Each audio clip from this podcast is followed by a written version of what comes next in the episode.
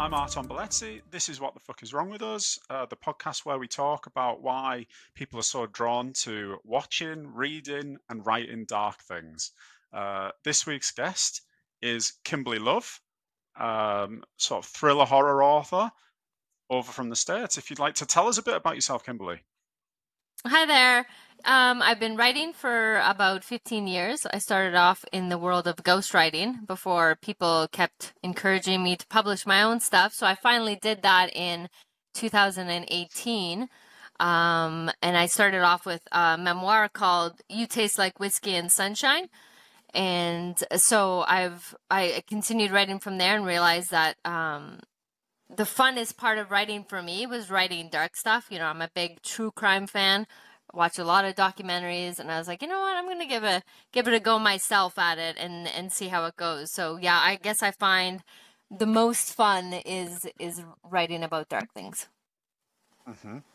And you say that you started as a ghostwriter, yeah? Mm-hmm. Yeah, I ghostwrited for gosh, probably over twenty years. Um, you know, I I used to journal when I was a child, so I have like 15 years of journals and so I, am just always used to writing, um, self-taught, and uh, yeah, I guess career-wise, I started in the industry as a ghostwriter. I've written over 150 books for other people. Uh, wow. So yeah, I have a lot. I have a lot of experience, and then you know, I just decided to go off on my own and and you know do my own thing. So yeah. So were there were there mostly biographies that you wrote for other people, or were you writing no, stories for other people? Yeah, Fiction? there's a lot of ro- Wow. Yeah, it was. It was honestly, I probably wrote like maybe three or four autobiographies, but the most was romance novels. People, people who wanted to be romance writers, I guess, and who didn't have the skill to write them their own, they hire ghostwriters, and off they go. I, I- I'm I'm fascinated by this because I've not really heard about it. So is this is Yeah. this like celebrities who aren't really writers and want to sort of Nope. leverage their identity? No. No, and I mean, I truly believe that most celebrities aren't writing their own books. Um, hmm but it it really is just you know Joe Blow, who wants to put out a romance novel but doesn't have the skill to like you know most of my clients 99.9% of them are unknown people who just are I don't I, I mean I I don't know I don't understand the appeal myself like as to why you would want to release books if you're not a writer yourself. I don't understand the logic behind it, but it's a big thing. Like, I mean, I made a whole career out of it. So there's a lot of people releasing books that aren't necessarily their own. So, Oh wow. I might have to get you to write my next book and get my numbers up. yeah. Yeah, I'm going to have all these people contacting me now. yeah, no, no ghostwriting anymore. She's writing her own stuff, so uh, yeah. don't don't be sliding in the DMs. It's a lot of work. Wow. So Yep. you've written a few different things the last few years, and then Yes. that brings us to the reason that we met. Are we all right, Kimberly? If uh, just we tilt the camera maybe up a little bit, or if you come down a little bit, there we go. There Yeah. we go. I can Yeah. see you now. Okay. Yeah, yeah. Um, yeah. So the the book that I became aware of you through is called the Dismemberer's Handbook. Um, Yes. Not an instructional guide, just to make No. it clear to people at home. Yes. Um, Yes. t- tell us about it. Um, the Dismemberer's Handbook, I based off of um many many years ago, almost twenty years ago. There was a serial killer called Martin Scripps, um, who went on a rampage in Thailand on the Phuket Islands, and he actually went after a mother and son. The son was there vacationing with his friends, and the mother decided to join their vacation. And while the mother and son were off doing their things, they actually ran into a serial killer, and he killed them. You know, Wow. put them in bins and that sort of thing. So I kind of I thought it was an interesting idea the uh, that that you could go on vacation thinking like it's all fun and games and that there could be a, a serial killer on the island. So my story is, you know, it's based off of a detective who loses her partner and she decides to go she needs some time away so she goes on vacation and while she's there she runs into a serial killer and gets drawn into this case and in the meantime like all the people she's met on the island are like dropping like flies. And it's up to her to kind of put the pieces together to figure out who this is. And, she, you know, there's a point where she starts to wonder if it's somebody within her own friends group. Mm-hmm. Yeah, I've, I've been reading it and it's got strong, um, I don't know, obviously just with the setting, which is an unusual setting for a, for a sort of serial killer book. You know, it's got the sort of uh, beach vibes. You know, the, hmm the the the old book movie, The Beach. Um, obviously, it's got the same setting as that, but yeah, I, I did find it fascinating that you know you started off, uh, I guess, in the states, and then pretty much straight away you're in a completely different setting, which was uh, really really Yeah. novel. So Yeah. yeah, Thank no, you. very cool book. Have you got Have you got a copy of it there? I love the cover. I, Oh I don't know God. if you've got one right there. I don't I don't have one near me. all right, I okay, should have no I should have done that, yes. Yeah, don't worry. I can I can maybe put a graphic up on the screen if my editing skills are uh, up to it. Um, so that's interesting. It was inspired by a true case, Yes. And also have you have you actually been out to Thailand? I'm always interested in this Yes. because I wrote. You have, yeah. Yes, I I mean I spent some time, almost a month there, many many many many years ago, and uh, it's when you're I mean if you go to like Bangkok or anything like that, it's just chaos. It's like noise and sound, and everybody's everywhere. But if you actually make it to the islands, it's really the most serene place that you could be, and you could literally get lost in this world, um, and just not want to go home which is i mean the, the these kids that ended up going there based off of the story i was inspired they were like backpacking there for a year so it's definitely a place you can get lost in Yeah, which which has its pros and cons, obviously, in the story. They're off grid, which provides its own issues, right? yes But lovely to get away from things for a while. hmm So you said that you've you've gone through obviously writing a lot of romance for other people, and then hmm you've done some of your own projects before coming to this. Um, you said that you've always sort of been drawn to dark um, stories, dark fiction. Wh- What were your sort of reading and writing habits like growing up? um i mean i've always been i had uh, a traumatic childhood so i've always been the type of person who kind of used books as a way as a means of escape so for me i was always reading a lot a lot a lot and i mean i one of my favorite authors way back when was dean koontz who uh you know he's got his own version of writing thrillers and like i ate up every one of his books and so that was kind of who i was back then and my mother um never really thought much of uh, of what we watched on TV. So me and my brother, we started watching horror movies when we were eight.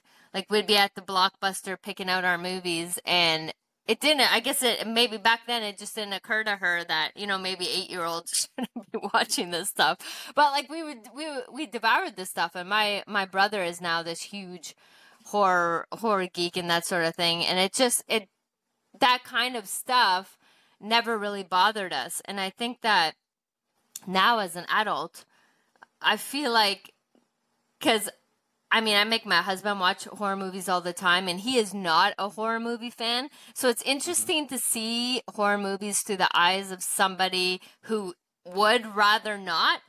Because to me, I feel like I'm almost desensitized to it at times hmm because I've you know grew up watching it. Certain things just don't bother me, but sometimes he'll be like, "That is seriously messed up. Like, why are we watching this?" And I would just be like, "Oh, like it's the newest movie."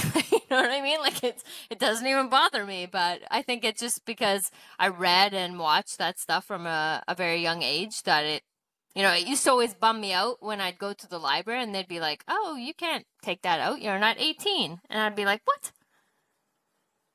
I Yeah, want to read that even. book." Yeah. Oh, really? They wouldn't let you take books out? No, they wouldn't let me. Like I remember specifically there was this one horror book in the library. And it was one of those ones where the dolls come alive and come and kill you. And. I I remember it I was waiting for it to be released and I went in there and they're like absolutely not. Like when you're 18 or maybe it was 16. I don't know whatever the age is now for for being allowed to take books out like that. But yeah, they shunned me. And I was just like, "Oh man, like I've been reading this stuff for years." But to them, I guess they were like, "We're not going to traumatize this kid." uh-huh. I've never heard yeah. of that with books. I've heard I've heard of it. Oh, with, maybe it's um, different movies, where you're you know, you from, rent... but yeah. Mm, sorry, I think the the line might have uh, lagged a little bit there. Um, yeah. Is I've it different in the in the UK as far as age? With age books, requirements, yeah. With books, I would imagine so. I've never ever heard of, a, of an huh. age restriction. Like you, you, see that there are categories that books are placed in. You know, young adult, etc. Mm-hmm. Like when we're putting books on Amazon, we can sort of choose the suggested age range. But I've yeah. never known of somebody be turned away from buying one. Oh, it's um, not buying one; it was taking it out of the library. Even, even, so yeah, I think yeah, that's yeah, the even... control that they had. You know, they weren't just gonna, you know, because maybe if if I was a kid and I brought that home and then was traumatized by it, my mother would then go into the library and give hell. I don't know if that was the the logic behind not allowing me to take the book, but yeah, I had to wait. So you said that you were just sort of allowed to look at dark stuff from a young age, but why why do you think that you were drawn to it? Um, was it just uh because it was available? You know. Yeah, I don't know. I think maybe um, I'm just trying to think of even what my brother thought of it, but I just think it was more of like taboo. You know, my friends mm-hmm. weren't, you know, my friends weren't watching this stuff. It was like, you know, you just think it's, I think it's seen as like cool, you know, oh, we're going to scare each other. It's going to be fun. You know, and my mom always had like, she did a big thing. Like every Friday night was movie night, and we were allowed to go into the movie store, get our snacks, um, pick whatever movie we wanted. And like I said, me and my brother always went to the the the horror movies, and it, to us it was just be like, I guess it was more like how scared can we actually get ourselves? Like, is this one going to scare us or is it going to be lame? I don't know. Mm-hmm. So the the taboo and the sort of shock factor of it and the fun of a scare. So yeah. you think that that's you think that that's behind a sort of more general uh, draw towards the dark things? Like, obviously, you've been an author for years. Um, you've been interacting with fans of the genre over the last couple of years since you've released this do you think like what what do you think underpins because i've picked up on a couple of things that you said obviously you, you, mentioned the taboo aspect of dark stories but also earlier on you did say that you used stories as an escape you said you had quite a traumatic childhood mm-hmm. and yet you used dark stories as an escape from it yeah which i just it, it, well I mean, I can't speak. I obviously can't speak for everybody and why they choose to to watch or write a, a certain aspect. I mean, I know the whole especially if you're younger, the whole scare factor thing is a thing because that's why they have like haunted corn mazes and like, you know, Halloween weekend at theme parks because people genuinely like to be scared. You know, they like to be mm-hmm. scared and know that, you know, at the end of the night they're going to be safe and get to go home. But as far as me writing it, I know that people like it's funny because my really good friends and my husband and that sort of thing they know me so well that like they'll send me like weird memes and stuff like that and i'll be like wow that's really messed up but to them they're like oh kim's gonna love this like she's gonna get a kick out of this. And i'll be like is that really what how you see me that i just look at this thing and be like whatever? But that's how they see me because of the things that come out of my mouth and the and the things that i watch and that sort of thing. And i so i think that there is some kind of individual thing like it's almost like a joke of women loving true cl- crime and their husbands have to be worried if they're going to be murdered in the middle of the night and, and that sort of thing. But i know for me i had a very dark upbringing mm-hmm. and I think for me, that's why my mind goes dark all the time. Like I think that okay. to me, I, I'm very cynical when it comes to. Um, that's why I said to at the beginning there. I used to write romance, but I really struggled with that. Oh, everybody wants that sweet happy ending because I I don't think that's generally very realistic to assume that everything has a happy ending or and that sort of thing. So I find when I'm writing that it's easy for me to go into dark areas because people are like, you literally dismembered somebody in your book. Like, what honestly is wrong with you? And I'll be just like, you know, it's not like I'm a serial killer and I'm like, yeah, I'm gonna go like dismember somebody, but it's it's not. To me, it's just like how my goal as a writer is how scared can I make the reader? Like that's my goal. Mm-hmm. It's the same as when someone writes a romance novel. You want your readers get to get all the touchy feely stuff and to maybe possibly fall in love with the characters themselves. For me, the goal is how scared can I make this person? Mm-hmm. To me, it's like a fun thing, but I think I draw it out of things were so dark in my past that I almost had to turn it into like you you have to be able to see some humor in the bad things that happen to you because otherwise you'll just go crazy and that sort of thing. And I think for me, the way that I healed was through reading and was through books and, and understanding that like, you know, in order to move past it, maybe and that was why I wrote my memoir was that was my healing experience. I'm going to write about it. I'm going to put it out there and somebody else is going to find that and be like, "Wow, I went through the same thing." and heal themselves from their own journey. So for me, I like to people are going to take this and they're going to use it for whatever. They're going to use it for entertainment, for healing, for whatever. So I think for me, it's just easy to go there. And I think that's from my own upbringing, but could I say that for everybody? No, obviously not everybody's had the life that I've had, but I definitely think it's a, a, large aspect comes from people like to be scared. They like to be scared in a safe place where they know, you know, wow, that was a really effed up movie, but you know what? I am safe. I'm at home. Nothing actually happening to me. But it was fun to be scared for that period of time. Yeah, I hope that uh, answered your. I hope that long drawn out thing answered your question. No, perf- perfectly well. Perfectly well. It's um, I guess. I, I might have used this analogy before. It's a little like a roller coaster, right? Like, yeah, you feel like you're going to die, but you know you're strapped in.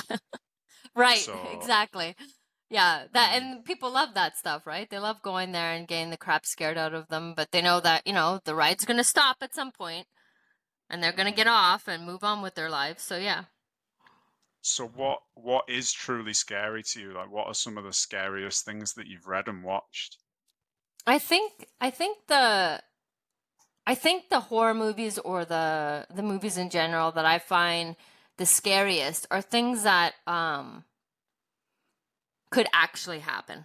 And I think that's why I delve so much into true crime. That's the scariest to me is the things that could actually happen, like the the alien movies and the you know Halloween or Jason and that sort of thing. Yeah, it's all entertainment and you get your jump scares and that sort of thing. But to me, it's scariest knowing that like I just watched a documentary about like a wife that planned for three years how she was going to kill her husband. That's real. You know what I mean? Like that stuff happens all the time.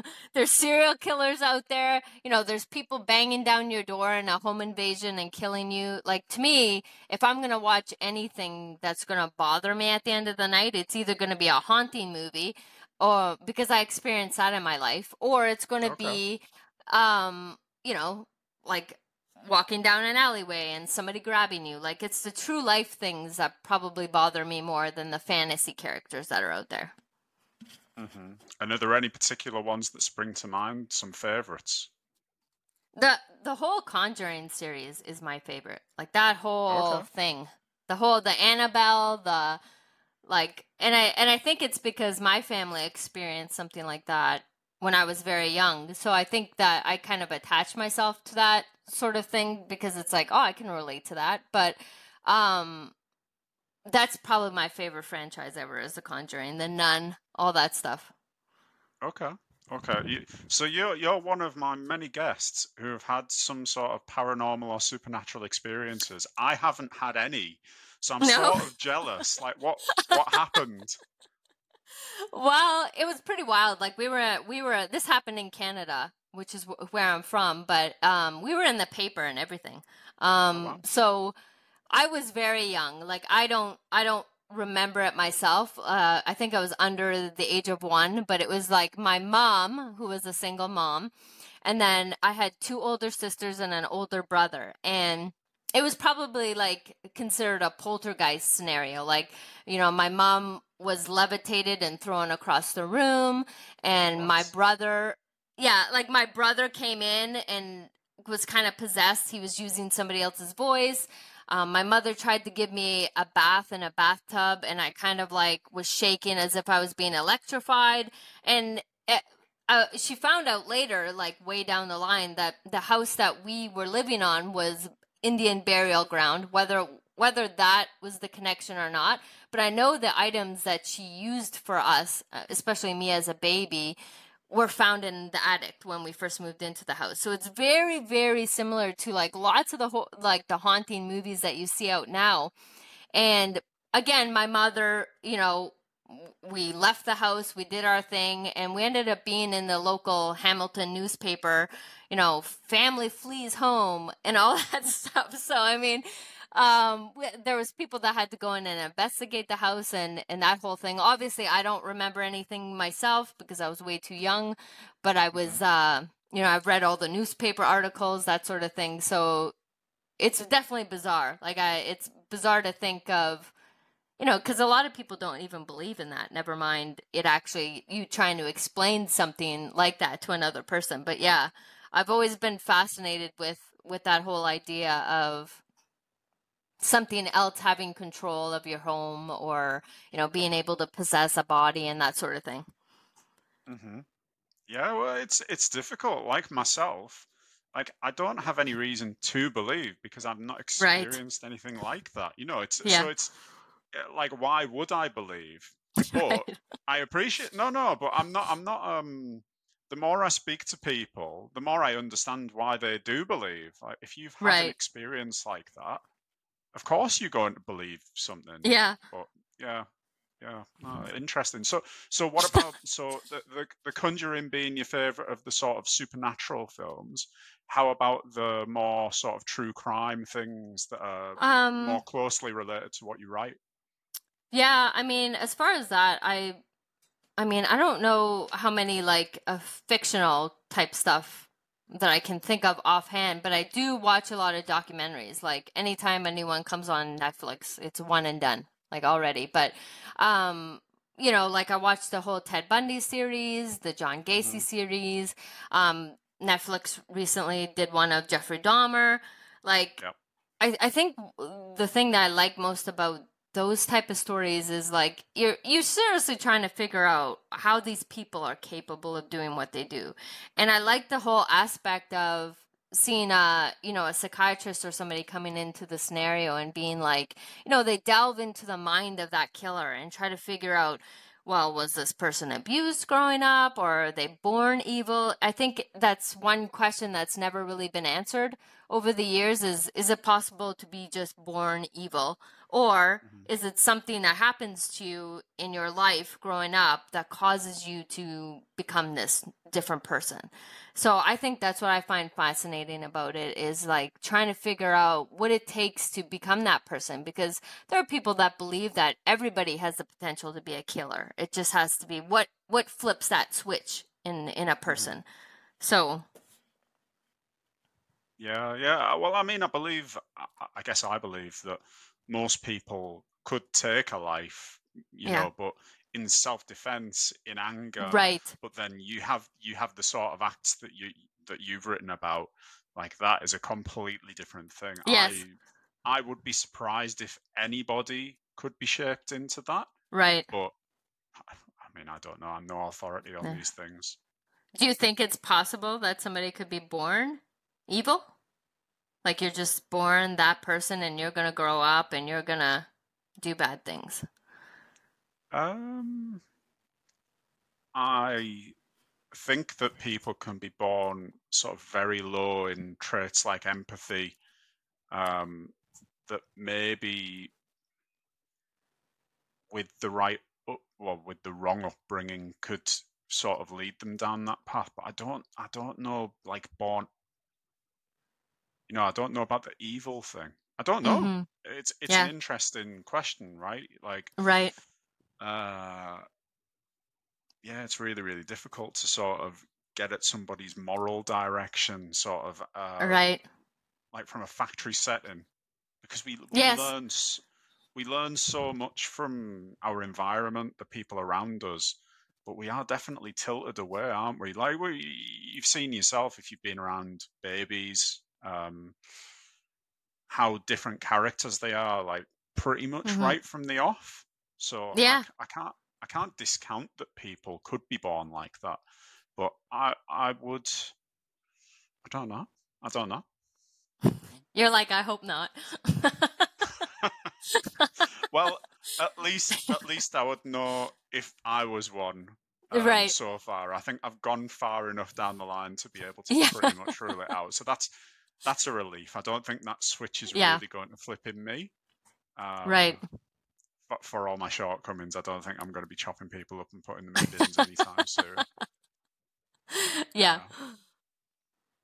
So you were talking about like your your husband has a very different taste in dark Mhm. materials than you do. Yeah. like what sort of things does he draw the line with and do you have a line that's Yeah. that's my question Um my line is definitely like um I think when I when I want to want watch something it's more of like uh I definitely get really intrigued by psychological stuff like you know someone's being terror- terrorized psychologically or you're almost having to solve the puzzle of what's going on in the movie but I like those and I like slasher flicks like those are probably my my favorites so when I go away from it, I what I don't like is buckets of blood, okay which is interesting considering I wrote a book called The Dismemberer's Handbook. But one movie that I've never, one franchise that I've never been able to get into is the Saw movies. Like I think I watched one and two, and I was like, "This is some sick shit. Like this is sick." Like, and I just, I, I, I know it. I think they're up to like what, like eleven? It's like I don't know. Yeah, I like I think don't know 10. what it's obviously popular but i mean i can't do it like the the the idea that like you know it, and i think like i find it so high stress because you know this person's got this apparatus around her face. She's got ten like a minute and a half to get the key out of her stomach so that she can get the thing off. Like it's just high stress. Like you're stressing out and then her face gets ripped off because she missed the deadline and it's just like i can't do it. I can't do it. It's just horrifying on a and then it's like that they throw someone in a bucket of needles like it's just i can't. Yeah. that's the that's it for me. That's it for me. Wow wow. The the author of the dismemberer's Yeah. handbook no i can take the saw i can dish it out but i can't take it.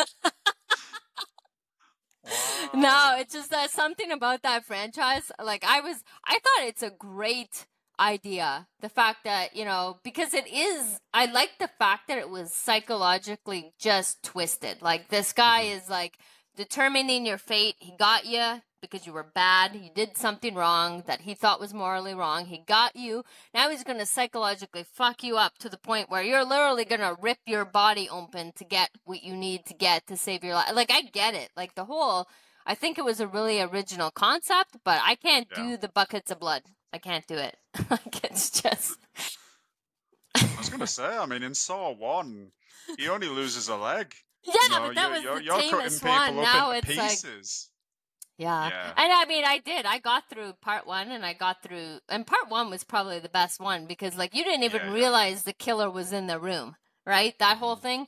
But now it is literally like, what is the best, what is the worst possible way to die? Like, that's what the newest ones are is like, how can I make somebody's life the worst that it could be? And it's like not even just one character anymore. They'll get a group of you together and then torture you all of you in a group like it's just i can't have you watched Yeah, them yeah, I've watched I've watched a good few of them, not all of them, Yeah, because I think that yeah. they lost quality at some point. Yeah. I think after the second one they started to really degrade. But I have heard that this new one that's just been out of the cinema is basically the next best one after the first one. Oh, They God, somehow really? managed to revive it. Yeah, so I've heard. oh So god I've heard. I've you're gonna bring it, me so back into that dark area i'm gonna end up watching it now and then i'll be calling you up like why why'd you do that to me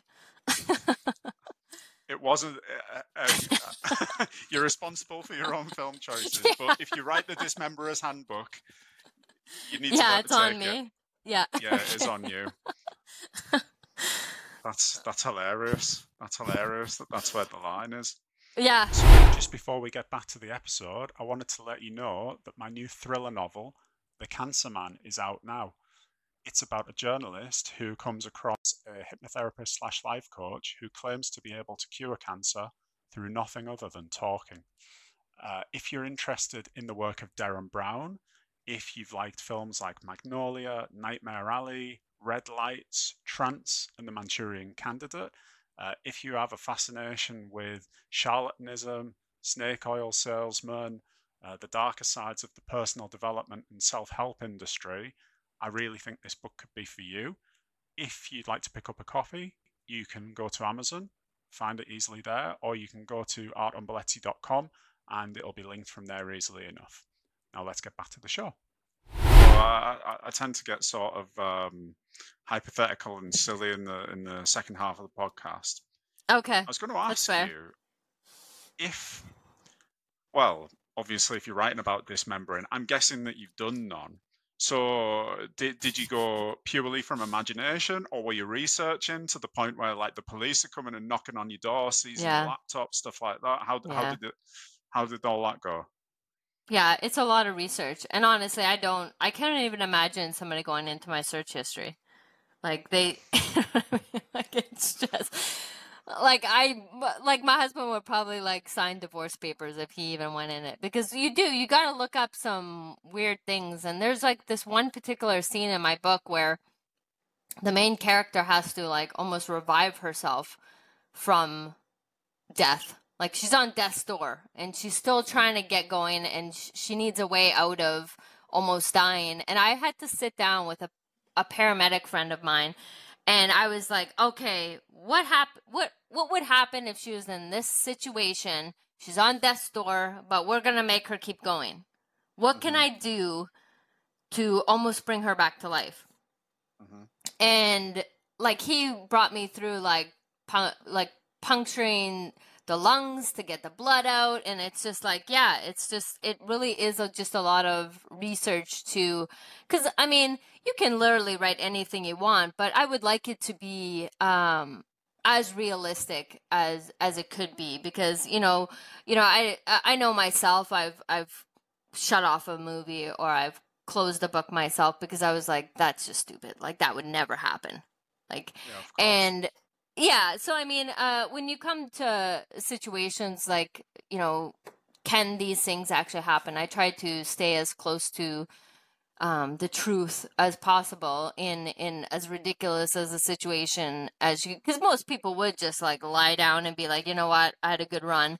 But you know she's really trying to take down this the this killer and and we're we're really bringing her all the way through it. So um yeah it's research research. I've never actually killed anybody myself so. Just chop them up a little bit. Yeah like you know in my mind. You have to do a lot of mind work. So so do you recall from your research like is there is there a sort of um, most efficient way to dismember somebody? Like, do you start in a particular place, yeah. or are there particular tools that are best for the job? Or, I mean, yeah. again, you're not incriminating I mean, yourself here because you've written a fiction book. So, yeah, I think you gotta, you gotta. I mean, I I myself would use an axe. Like, there is a clean, there is nothing more cleaner and quicker than an axe going through a body part. And I'll tell you this one story. I used to bartend, and we were having a pig roast, and the kitchen decided that it was going to be a good idea to cut up the pig in the back room. And it is not as easy as you think it would be. And she had like an electric knife, and there is a sound when when you know, a knife goes to bone that you never ever want to hear. And it's those kind of things that you bring into a book where someone's like, oh my god like that is the worst possible thing that i could imagine. And that's what always comes to my mind when i think of dismembering somebody is like you know sometimes you got to get the electric drill out you know you, know a certain thing's not going to go through the way that not a drill sorry a saw. Something's not going to go through the way that you wanted and you just got to plug in the saw and like you know do your thing. But I remember like I was working that day and it was the worst sound that I've ever heard in my life. Hearing that pig wow. being like cut up in the back room that I was just like, I cannot believe we're doing this right now. But yeah. Wow. so yeah, yeah, no, no, I, I haven't, I haven't butchered something myself. So like, it's not something that you really think about, huh? No, no. Yeah, bones are bones are pretty tough things. Yeah. Okay. Hmm. So I will move on to um, ask you. So obviously you'll be well read and uh, you, will have watched plenty of uh, thrillers and horrors and whatever else. I wanted to ask you because we play a, a little game. Um, for this game, we're going to need three of your favorite dark characters from, I guess, fiction. But I mean, if you if you're all more right, into true right. crime, if you're more into true crime, feel free to feel free to throw some of those in if you want to. But yeah, okay, three of okay. your favorites. All right, all right. So you want me to name them now? So it could yeah, be yeah. any character. Okay. Any. I'm gonna yeah. do like Joe Goldberg from the TV series You. Okay. We'll throw in Ted Bundy from a uh-huh. true crime, and how about like Michael Myers? Okay. Okay. So we've got we've got a sort of stalk, stalker. Um, sort of, he's a, he's an interesting one, Joe Goldberg. I really enjoyed you. I know my uh, my girlfriend she'd watched like a full series of it. Yeah. Um, without me, and I was sort of like, I don't I don't think it's for me. And she was like, No, really, like watch the first episode. Yeah. And uh, yeah, at the end of the first episode, I was like, this is brilliant, and yeah, he's quite a nice guy yeah, it's hard to hate is, the guy. Is what's interesting about the whole series. Yeah, it's written very well. Written very well. Yeah. Okay, so we've got we've got Joe Goldberg, we've got Ted Bundy, and we've got uh, a slasher icon. Yeah. Okay. Okay, so the game the game is, and I don't know if you've got this game in Canada or the States. Have you, have you ever played Snog Marry Avoid? I think we have like Kiss Marry Kill, which probably is the yeah, same yeah, yeah. vein so, of what so, you're talking about. Okay. Yeah, similar thing. So my version of that is stalk, bury, okay. destroy. Mary, Mary's so, still in there. Oh, bury. No, no, bury. Yeah, okay, all right, Sorry, all right. That's, I have to marry one of these people. okay, all right. that would that would be quite an interesting game too. But um, okay. yeah, so of of those characters, so Stalk, I guess you would follow the character around, see how they went about their okay. business, because they're an interesting okay. operator. Um, Bury, okay. like they are evil, so they deserve to die, but maybe they have some redeeming qualities. So you would give them a funeral service. You know, oh. you, you would you would allow them to have a headstone, and people could come and mourn them. Um, but then destroy is saved for the worst of the lot, who okay. has to be absolutely annihilated, possibly dismembered. Um, oh, okay. So, so yeah, of the three, which one would you stalk?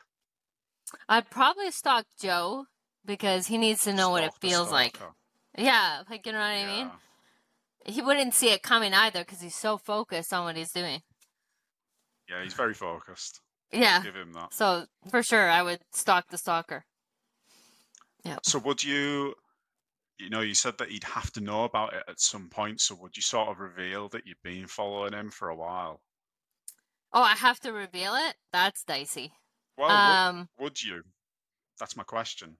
No, I wouldn't because he. We know how everybody ends up in his life. Like he would just come after me. Then he'd be like, "Oh, she knows all my secrets. She watched me bury someone."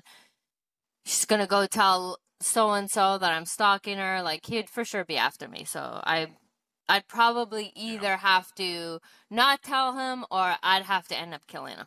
Which, yeah, you know. No, fair enough. Fair enough. Stalk the stalker. I like that. Yeah. I like that. There's Yeah. uh, Give him a taste of his own it. medicine. Um, mhm. So then, of the other two, which one would you bury? Which one has some redeeming qualities? Um. I don't, I don't, Well. I don't know. I don't know if either of them have many redeeming qualities. No, is, I mean, like, if I have to give somebody a the other. if I have to give somebody a funeral, I guess I would have to do Ted Bundy because like his mother was so broken up about it. Like she she thought he was innocent all the way till the end. And she was so I mean, I think if anyone deserves a funeral, we'll give it to his mother. You know, she's to we'll bury him, get him out of the way and then at least give his family somebody to to mourn, I guess. Plus, the other guy definitely does not deserve a funeral, so I kind of have to do the lesser of the evils, if that's possible. So that's that's uh that's interesting that you've gone you're giving him the funeral not for him Yeah. but for his Yes. Yes, his mother was pretty like messed that. up about that whole thing, so yeah. Right. I don't know much about it. I did I did watch the um was it uh Zac Efron who did a film? Yes. Yeah. Is that Ted Bundy? Yeah, I watched that, but I don't I don't remember the mother being a big feature. But if you're a No, you're the mother wasn't you- uh, a feature, but they've done probably a dozen documentaries on this guy, and she re- really was like, he's innocent, he's innocent. She was at his trials and was like, absolutely not. And then he- when he eventually, he was trying to avoid the death penalty, so he eventually admitted and then started showing the the police where the bodies were and stuff like that. She wrote a letter and she was devastated. She was like, I don't understand it. He was not raised that way. He's got sisters that were the same ages of the victims. So she's like, she was just flabbergasted that he actually did Mhm. the stuff. So, yeah. No, interesting. And so that leaves it was Jason, right? No, Jason it's? Michael Myers. Michael Myers. Michael Myers, Uh, yeah. I, I might have got that wrong. So how would Michael Myers get it? How would you destroy him? I think like like the theme of those movies it seems to be like you shoot him or you burn him and you everything and then everybody assumes he's dead and then whatever he goes to the morgue or, or somewhere and then uh, sure as shit that I'm sorry I'm not sure if I'm allowed to swear but and then the next movie comes out and you know podca- he's alive The podcast is called "What the Fuck Is Wrong with Us." It's fine. It's fine. okay. Um, so obviously it doesn't matter what you do to this guy, he's coming back to life. So he's for sure deserves to be destroyed. Maybe I'm the person that can do it. And maybe it's by dismembering him. Because how is that guy going to come back to life if we take apart his body and then, you know, bury it in all continents? You know, like one piece will be in Alaska, the other piece will be in the UK. You know how it works. And then that way, because I honestly wonder why they haven't done that yet. Because you think he's dead, but then Halloween 18 is coming out, so you know he came back somehow. Like the one, almost, I think the last one, they like lit him on fire in a house. And I was like, okay, we're done now. But now another one's coming out, so it's like, Never done. make it make sense. Never done. So yeah. yeah. so yeah, it, you gotta That's the- dismember that- him, then I that's guess. the end of the films, isn't it? Yeah, yeah, you would Mhm. think, but it's not going to be the No, end. So yeah, very- dismember him. No more movies. That's the end of it. Mhm. I like that. I think the franchise Yeah. needs to go anyway. So. Yeah, it's you're it's been the world a done so many ways. Yeah, mhm. uh, I mean, we, they gotta at least explain to us how this guy's still alive, right? I think you're asking a bit too much of them. okay.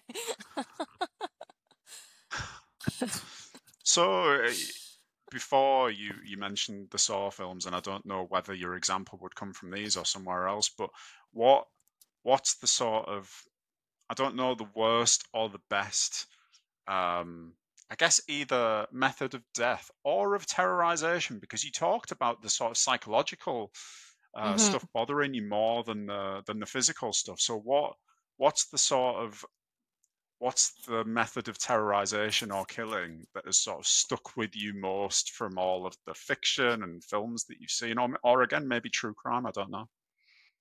Um, I guess it, it, it's probably the stuff that I hate the most that sticks with me because it's it bothers me. Like it bothers me for a while after because I'm I'm trying to you try to work it around in your brain and you're like, well, you like this stuff, so like you should be able to get through these movies. But it's like I think it's the idea if I put myself in that scenario, you know, and I wake up and I'm in some room and I got this thing on my head and the message is like the key is in your stomach and you gotta you have like a half an hour to get it out of your stomach and then unlock the door and you'll be okay. And I just think like I don't even know what I would do in that scenario. Like could I actually be terrorized to the point where I would actually gouge my own stomach open to save myself or would I just be like let's just be done with it. Like just I'll watch the timer go out and that'll be at the end of it and call it a day because I'm I don't think that I could actually do it.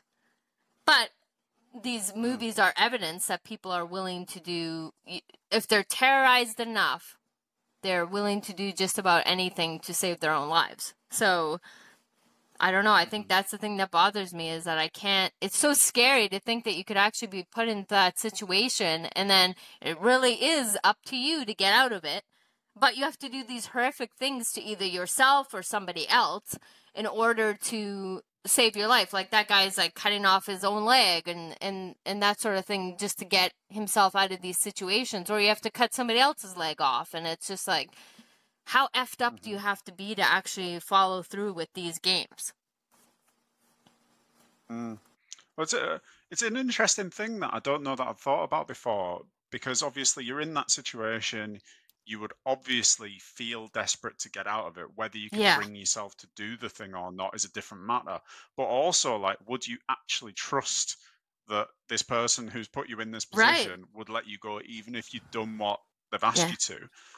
So Plus, you have to consider that like, um, is the key actually in my stomach? Or is this person like making me kill sick game. myself? Like, hmm yeah, it's a sick game. Yeah, I guess the um I guess the example that comes to mind that's sort of a bit cleaner with the um, question of whether you could like really inflict damage to yourself to save yourself. Did you ever see that movie? Was it 127 hours? Uh, based on the guy who had to cut his own arm off to escape. Oh, uh, yeah. like a a rock. He, he yes. Was, uh, I forget what they call it when you sort of squeeze in between little gaps in canyons. Yeah, he was like stuck that. in the some cave or something, wasn't he? Yeah. That's right, yeah, and he, he ended up after 100, I think it's 27, it might be 28. After after a few days, he realized it was either like the arm's got to go or I, I'm going. So Oh he God. actually did it. Yeah. Um, but yeah, I don't. I don't. It, it's it's interesting to think in that situation, like, would you do it when you take all of the other stuff out of the equation? Like, could you save your life Yeah. via that sort of method? Yeah. Yeah, thankfully, not a not a question many of us are ever going to have to answer. Yeah, hopefully not. Uh, mhm. Um, so talking about those evil characters before, if you were going to be an evil character, what sort of evil character would you be? So it could be anything from like a serial killer to a, a gangster to a ghost or a werewolf, whatever. Like, what would you be? I think that if I was going to do something, because I, I definitely don't have the um, affinity in me to just be a killer, to just go out and kill senselessly. But I always found Dexter to be really interesting because there was a guy who, you know, it was believed that the character was born that way and he wasn't going to stop irregardless. But he didn't want to just go out and kill innocent people. He was going to kill the bad guys. So I could see mm-hmm. myself if I was going to go out and become a killer to almost be like a vigilante killer where you're you're to do mm-hmm. it but at least you're taking down the bad guys sort of thing. Okay. Yep. I can see that. I can see that. I don't even. Do you know what? I ask this question all the time, and I don't know what what sort of evil character I would be. I'm to have to give that some thought so that I can actually uh, answer it. I've also been attracted to the idea of being a vampire. Like okay. anytime I watch a vampire movie, I'm like, and I mean, I'm not, you know, thrilled about the idea of drinking blood and all that stuff, but I do like the fact that, you know, if you get to live forever, you know, and nobody can kill you, or at least you have a strong amount of immortality, uh, you can accomplish a lot. Mm-hmm. You know, you know, I could get tick a lot of things off my bucket list, you know, with, with a little immortality, you know. So yeah, I've always found that whole vampire thing intriguing as well. And is there a particular vampire that you would sort of model your vampire life on, or is it just the general idea of being able to live forever? No, I don't think I have a specific one. I think it's just the idea that you know, you have these you have these powers that that make you special and then you know you don't really have to worry about like dying in any particular way. Like i don't even know if you because some of the movies even take away from like you know the stake in the heart thing. They kind of took it away from well vampires can't actually be killed. So it's like can you actually even be killed at all? Or is it the or or can someone kill me with a stake through the heart? I don't know. But I, I just I I like the idea that like yeah, you get to live forever and do all the things, but again, there's all the cons to it too. Like, you know, you're going to watch everybody you know die around you of old age. And then at some point you almost have to like make your own family over time, over and over again. So, there's definitely some cons to it, but I do find it an intriguing idea. Mm-hmm. I think my favorite vampire, he's almost like the Dexter of vampires. You seen Blade? Yes. Yes, that's true. Blade's a really good yeah. one. I mean, uh, they kind of went away from that whole thing with the whole Twilight series and turned it into like a romance novel, which I watched them, wasn't a big fan of. One of my favorite vampire movies is Vampires, where you saw it from the. Have you ever seen it? Vampires? No, I don't think so. Is it a John? You saw John it from like. Film?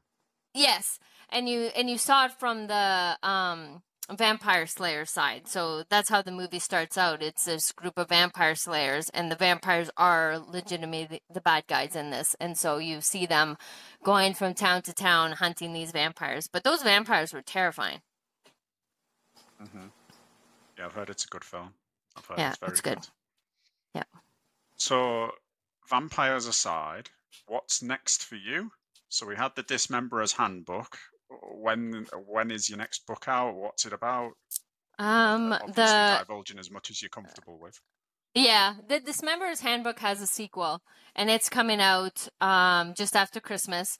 And then um I also have like a paranormal thriller that's out right now called Divine Vengeance, and it also has a sequel coming out in the new year. So I have back to back sequels before I'll move on to an entirely different theory. So yeah, I'm I need to get these two books out, and then um, I'm actually bouncing around the idea uh, with a friend of doing a true crime podcast called Killer Ladies, and so that's gonna be out there somewhere in the new year as well. So trying. Okay. I'm just juggling all these balls right now. So yeah, that's what we're doing. Yeah, yeah. Yeah, keep him busy. Yeah. so uh, I obviously the podcast is called "What the, What the Fuck Is Wrong with Us," and I guess the more I do it, the more I'm sort of moving away from. Um, I think it's a funny question I don't think there's really something wrong with us for liking this stuff. but I no, mean, sometimes sometimes there might be. But if if you were to put a finger on sort of what it was about you that um, drew you to this sort of stuff, like what, like what. what is what's wrong with me? Is I, that I can't, I can't, yeah? What this is? Well, this is what I do. It so at the end of at the end of each episode, I ask my guests, like in one sentence, what the fuck's wrong with you? You know? Yeah. Uh, but I've noticed that people are very, very reluctant to give me a straight answer. Um, yeah. Everyone sort of, oh, there's nothing wrong with me. There's nothing wrong with me. so I, I, I'm wondering if my closing for the episode is possibly a little bit too personal. But if if you Mm. were to sort of give me a, a light-hearted answer to to that question, like what what the fuck is wrong with you, that sort of makes you like this stuff and write this stuff, what would you say? What the fuck is wrong with me? Um, I mean, my husband, I'll tell you, has literally asked me that a couple of times when I've suggested suggested watching a certain thing. So I feel like maybe there is something wrong with me. But could I pinpoint it? Like I said, I, I had a difficult childhood.